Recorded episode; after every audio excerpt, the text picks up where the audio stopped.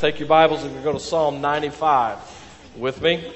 We'll get to the rest of the singing service soon. You'll understand why we're putting it off. And I'm going to give you a poem on credit as we begin. In other words, this really would fit better next Sunday, but you remember it when it comes time for you to eat on Thursday. It says this I ate too much turkey, I ate too much corn, I ate too much pudding and pie. I'm stuffed up with muffins and too much stuffing. I think I'm just going to die. I piled up my plate and I ate and I ate, but I wish I had known when to stop. For I'm so crammed with yams, sauces, gravies, and jams that my buttons are starting to pop. I'm full of tomatoes and french fried potatoes. My stomach is swollen and sore but there's still some dessert, so I guess it won't hurt if I eat just a little bit more. Amen indeed. Well, happy Thanksgiving. We find ourselves in the middle of the week before Thanksgiving. I hope that you're planning on having a great Thanksgiving.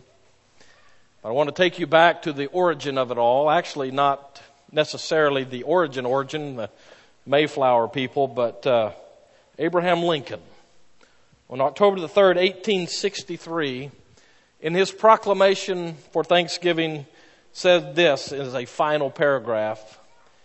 It has seemed to me fit and proper that God should be solemnly, reverently, and gratefully acknowledged as with one heart and one voice by the whole American people.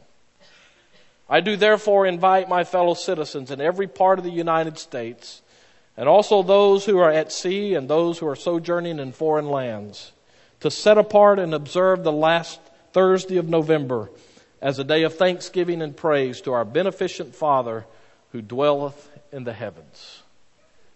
Abraham Lincoln, October 3rd, 1863. The origin of our official Thanksgiving holiday.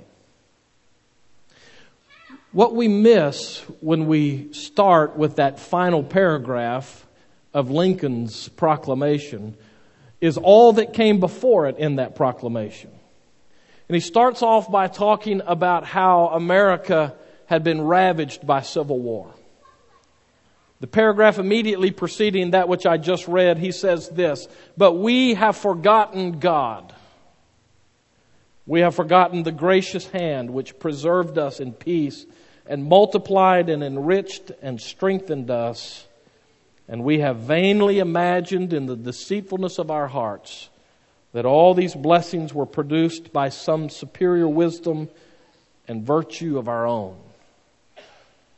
Intoxicated with unbroken success, we have become too self sufficient to feel the necessity of redeeming and preserving grace too proud to pray to the God that made us. Those are harsh words. But if those were true in 1863 for Abraham Lincoln, how much more true would they be for America today? We have forgotten God.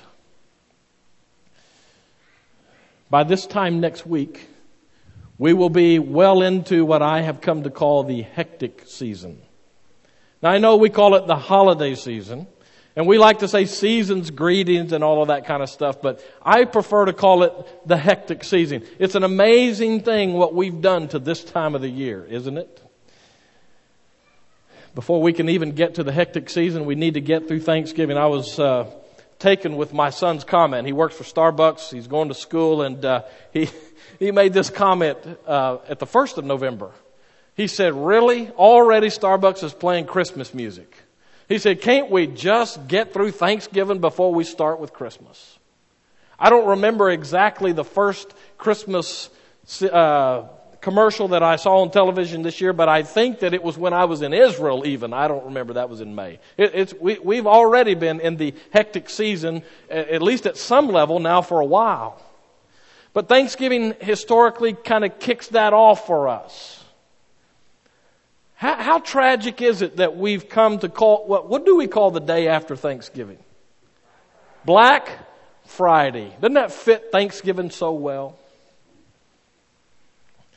As we come to this time of the year, I think that maybe we are on dangerous ground as we tend to leave behind the theory of Thanksgiving. Lincoln just helped us remember that. But we take on the practical part of Thanksgiving, which for us is anything but a holiday. As a matter of fact, well, I, have been taken uh, over the last few weeks. Many people on Facebook have taken a day, each day to give something that they're thankful for. Now, as a rule, I have not been reading those, partially because I knew what I was going to be preaching, and I didn't want anybody to think I was singling them out, okay? So I don't know what you've written for the most part, but I, I do want to say this. Typically, when it comes to Thanksgiving, uh, what we're thankful for tends to be very selfish if I were to just say, and, and we polled everybody in here, took every person individually, and said, fill in the blank. At this Thanksgiving season, I am thankful for blank. My suspicion is that the vast majority of us would say something that we're thankful for that is very personally oriented. I benefit from this and so I'm thankful for it. Now that's not all bad. That's part of the nature of Thanksgiving in the first place. I get that. But what I want to do this morning is do a major shift in the way we think. We're purposely putting the music service off until the end today. Okay? Now some of you sitting out there going, I'm upset because I didn't get to do my singing. Well, just hang in there, okay? It'll come today. But I want it to be intentional for us. So often we just slip into, well, I call it warp speed living. We're so busy. I'll talk more about this before the message is over. But we get so busy in the living of life that we fail to live life. And even beyond that, some of the things that we do, and we may do them very well, but we can slip into a mode, even in, like for instance, singing in a worship service, and we just go through the motions and we never really think about what we're singing. So this morning I wanted to do the hey heads up before we do the singing so that when we get to the singing, it's like, wow, that's awesome. These people do a great job. Wasn't that choir special great? Oh, that was, it was better than they just said, okay? It was really good.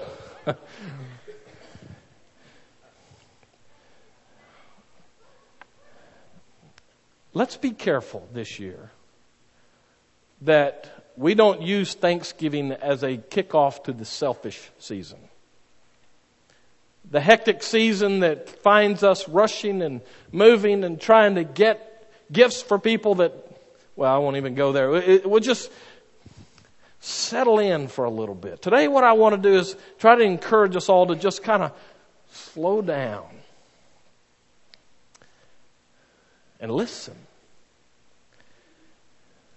Look at this passage of scripture with me. Psalm 95. If you really need something to help you worship today, if you need help at Thanksgiving, I think Psalm 95 gives us a great trigger. Notice first, well, I'll just read some, but I want you to notice as I read how the psalmist pulls us in. He says in verse 1, Psalm 95, Oh come, let us sing to the Lord. Let us make a joyful noise to the rock of our salvation.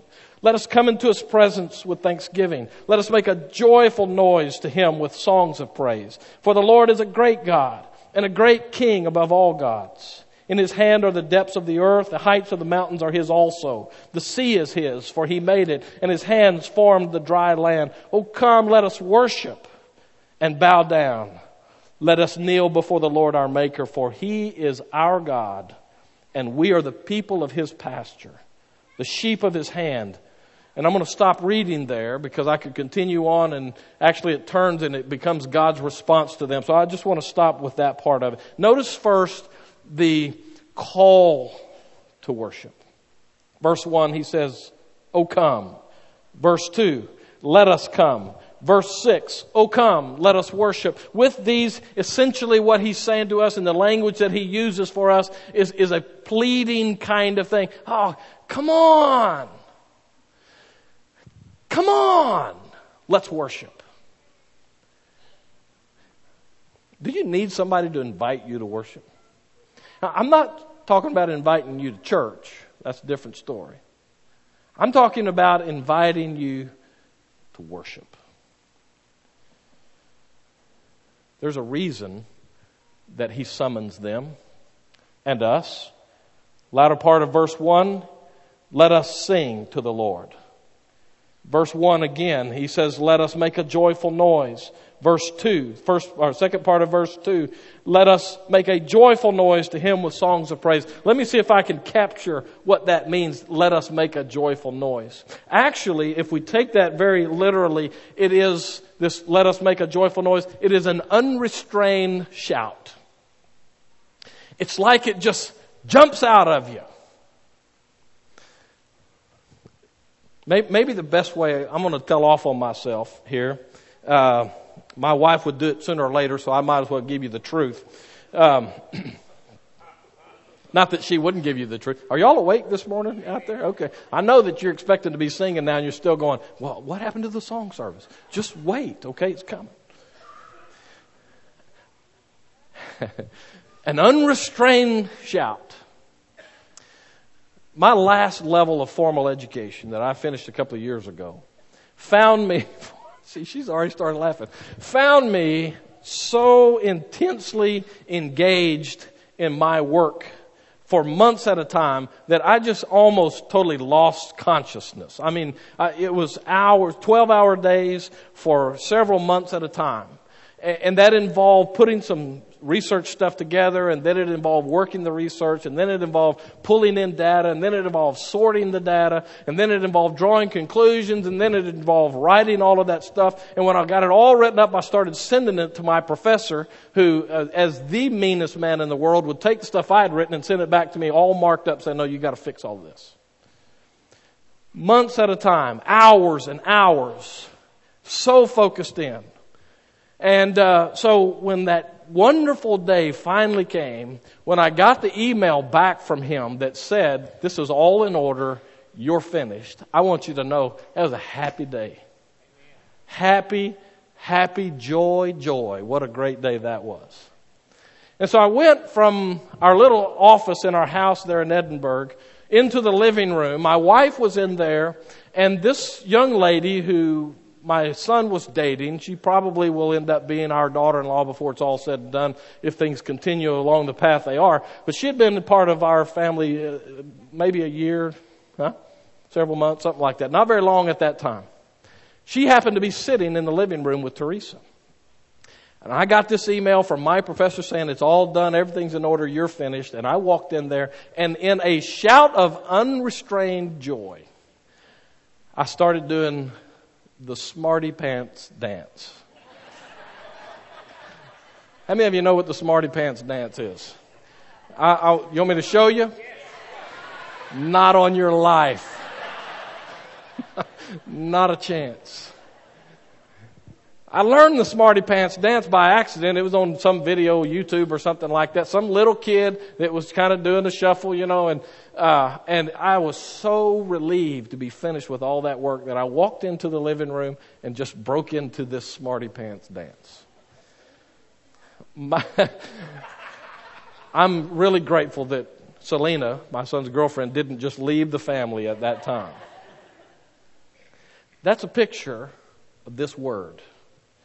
Again, verse 2. It's actually verse 1 and verse 2. Let us make a joyful noise. Verse 2. Let us make a joyful noise. It is a shout of unrestrained joy. Let me ask you, just honestly, how long has it been since your connection with God was so real and so intense that you just couldn't contain yourself? You see, what happens with us is we take all of our doctrine and we polish it up and we learn these things and they're truth and we need to learn those things. We need to be really strong in doctrine. But what happens is we take all of that and what we know about God and we set it up on a shelf and we polish it every once in a while and occasionally we'll go to worship and we'll say, Oh God, because all of that stuff is true, praise you. This psalmist will have none of that.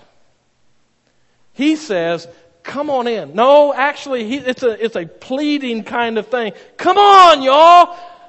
Praise God. Now see, some people get all offended because the preacher's yelling in church about something like that. But we miss the sense of what the psalmist is saying. Come on. Let me, let me get at the other extreme, equally forceful for you. The psalmist says, Come on. This thing we call worship, it's got to be more than just a service that we do on Sundays. We need to do our worship services well. It's got to be more than this. We're summoned to praise, and we're summoned for a reason. Verse 6, first part let us worship. And the posture that we assume in doing so, back to verse 2, with thanksgiving. Verse 6, we bow down and we kneel. And so we pull all of this together, and the psalmist implores us come on, let's worship together. And he says to us when we come to worship, it's more than just going through the motions. One of the reasons that we talked about switching everything up today is to purposely throw you off base. Because when we come in here and we do 30 minutes of singing first and we expect the preaching and then we expect to get done and all of that stuff, we just go through the motions. And it may not be worship at all. It may just be another appointment that we keep. And the psalmist, in a very real sense of exuberance says, Come on, let's do this. Maybe some of us are sitting there asking that pragmatic question Why? Why should we make such a big deal of this? What we do seems to work fine. Here, here's one of the one of those presuppositions in the way I live my life each day now. I think that in American Christianity, we have a real failure. We've traded practical theology for practical atheism. explain what I mean by that. We take those doctrines that I was talking about, those you know, truths that we hold from Scripture, we set them up on a shelf and we're proud of them and we'll even fight for them and some of us even fight and die for them. And we'll set them up on the shelf, but we never ever intend to pull them down and put them down where our feet hit the ground. And so practically our theology is strong, but practically we're atheists because we live as if God doesn't really exist even, much less have something to say to my life. I think that Thanksgiving and the Thanksgiving season often illustrates that. Have you thought really much about what this word holiday means? Well, let's look at it practically first. We have Black Friday, we've already talked about that. We have this holiday season that we're going to go into. I'm calling it the hectic season. You, you know why. But what does the word holiday really mean? It actually came, the etymology of the word came from holy day. It was a day that was set apart, and clearly Thanksgiving Day is one of those days, Christmas Day, one of those days, Easter, one of those holy days for us where we stop the normal course of living. That's what Lincoln was asking for where we stop the normal course of living in God's name to acknowledge what He's done in our lives. Let me ask you, if you pull Thanksgiving meal out of the picture, how much honoring God do you think happens on Thanksgiving week in America? We use it as an opportunity to go see loved ones. I'm all for that. Not a problem. I'm going to do that. Going to drive up to Huntsville. I'm not going to tell you what day because some of you break into my house while I'm gone. I know. No, no, I know better than that. But we use it for travel. We use it as a chance to just kind of get out. We use it as a chance to start our Christmas shopping. We, but how much holy goes into the day or the week? And yet, from its very outset, it was a holiday for God's acknowledgement.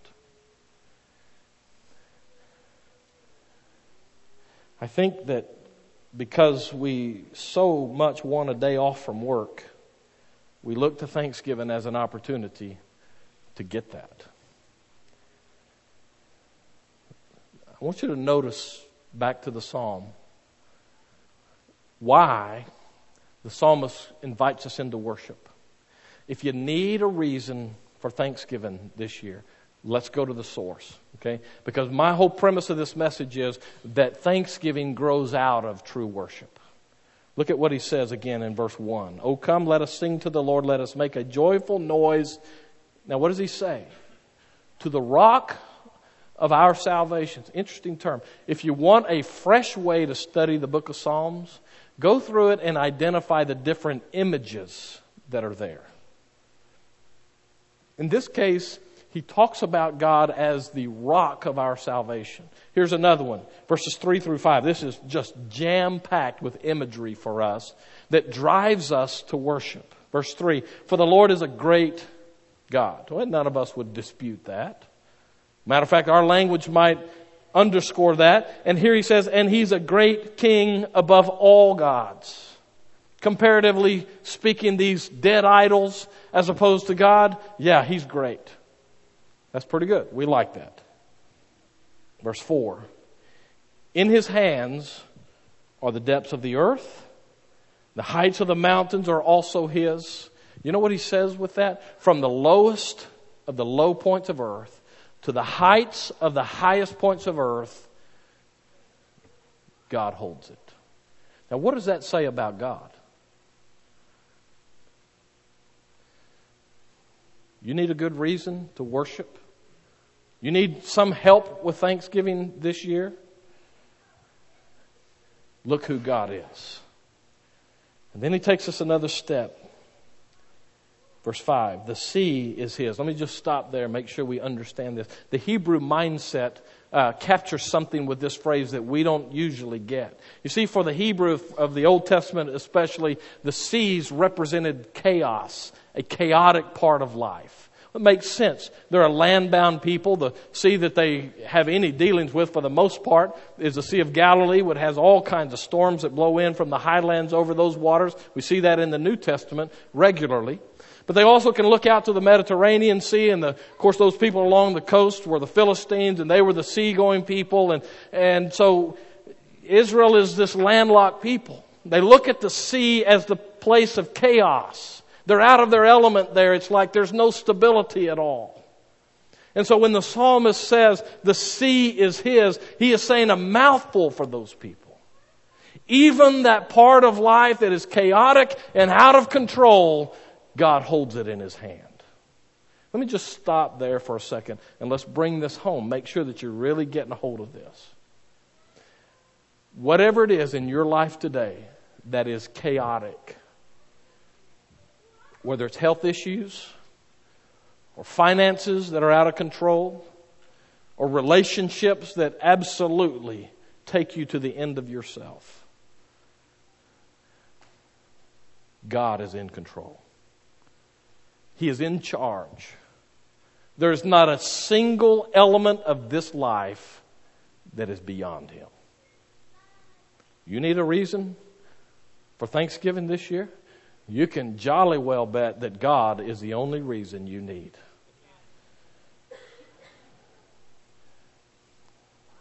The sea is His, for He made it, and His hands form the dry land. He's giving these polar opposites Everything that you can imagine in life is wrapped up under God's control. And then he says, Oh, come, let us worship and bow down. Let us kneel before the Lord our Maker, for he is, notice the language here, for he is our God. This is no God who sits at a distance from his creation. If we had a God who was a creator as we see him talking about there, and this powerful God, and if he was at a distance, totally disconnected from reality, watching us saying, man, look at this great universe that I made, and those people that I made are messing it up. And if he never chose to get involved, I, we would still have to worship him. Because he's God. Oh, but he didn't do that. He is the creator. But He's also the sustainer. And He reaches into that universe that He made and into the chaos of our lives. And He says, I am your God and you are my people. What a great truth.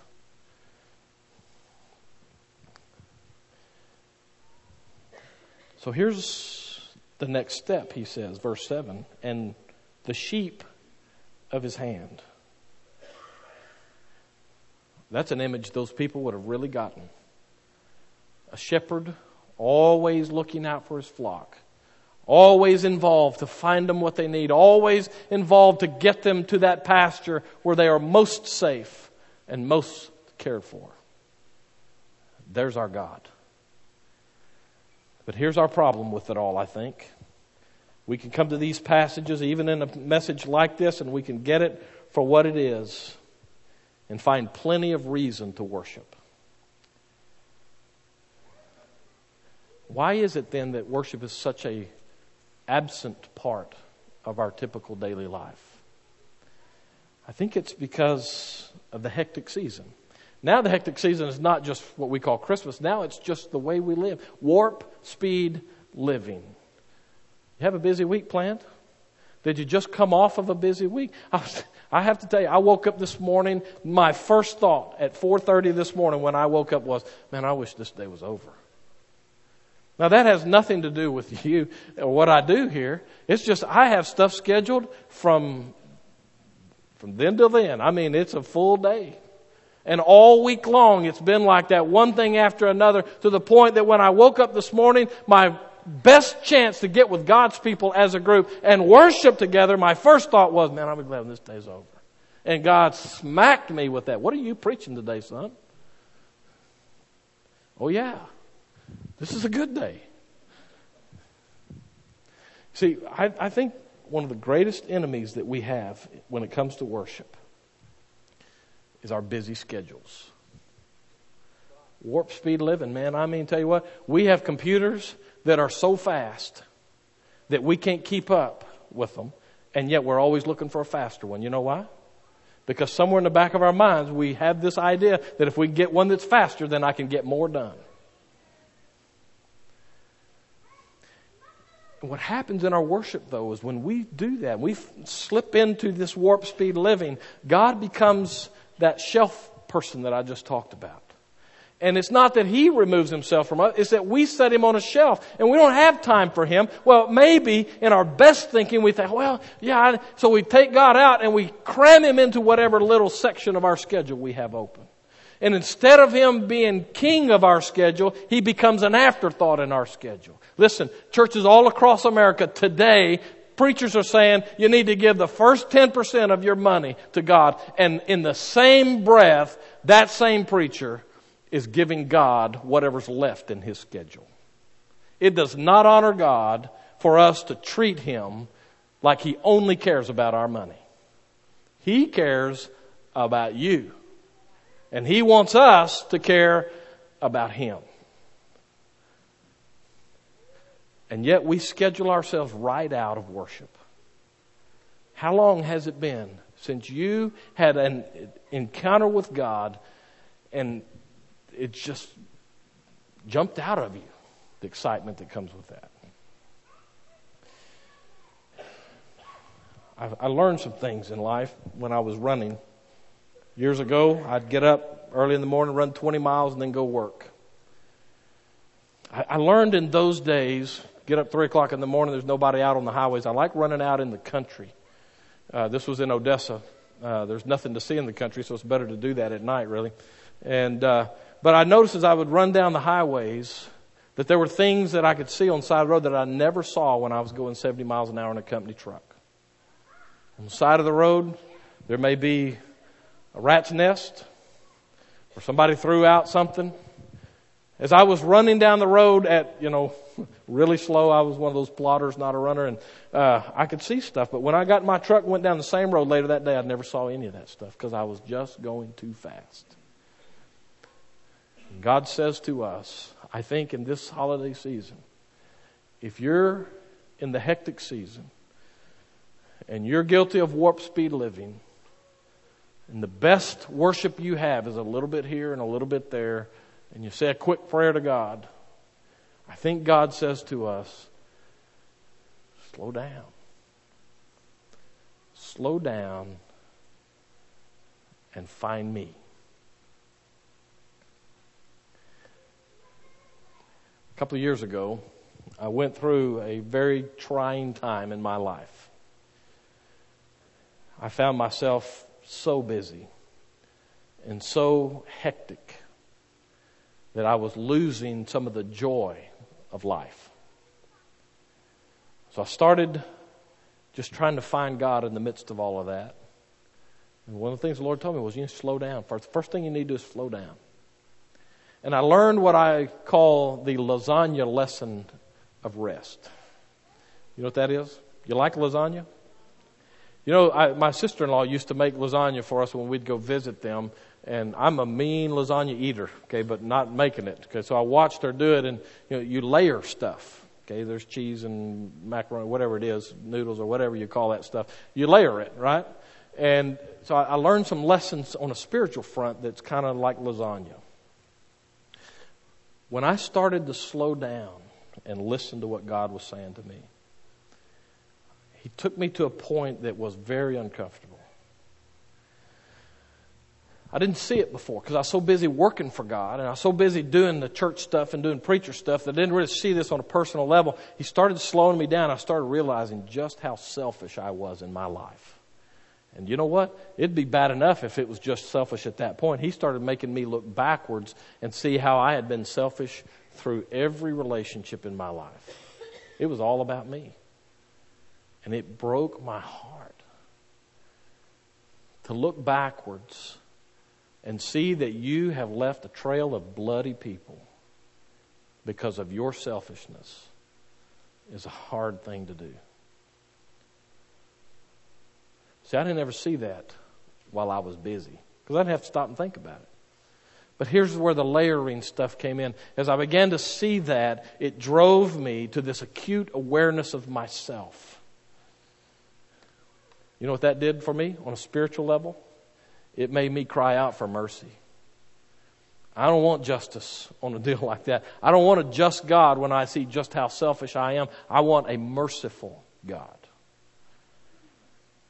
And so the second level, then I started asking God for mercy and for grace and forgiveness. And, and then I began to experience that forgiveness. And then that took me to the next of those layers. See, when you begin to realize just how wicked you can be, and how great God's grace is and how bad it is to live outside of His grace, then you start asking, okay, God, I need strength not to go there again.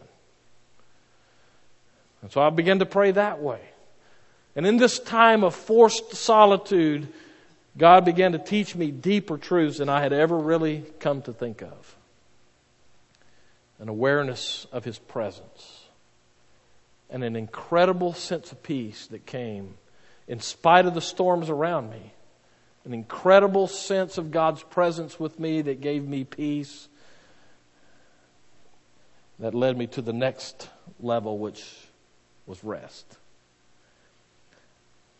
I don't know if you like me, but many, many nights I go to bed to rest, and my mind is going 10,000 miles an hour with the stuff that I did and have yet to do. And I wake up tired rest is an incredible gift from God. And you can find it in the bottom of a NyQuil bottle, or you can find it in an Advil PM, or you can find it in the sense of God's presence that defies the moment. Rest. Slow down. Warp speed living robs us of the things that contribute to worship. One of Satan's master schemes, just get them busy. It all begins with slowing down, I think. This hectic season, my prayer for you is that it'll actually be a holiday season. Happy Thanksgiving. Let's pray and then let's worship. What do you say? All right? I want you to think about the songs. I want you to think about the words. I want you to sing in worship today. Father, we thank you so much for the good news that there is rest available. Father, help us to slow down. Where we have relegated you to just a religious figure in our lives. We've, in our own thinking, taken you off of the throne of the universe, put you on a shelf. We admire you from a distance. Where we've done those things, Father, please, please forgive us. May we hear fresh the words of the psalmist Come on, let's worship.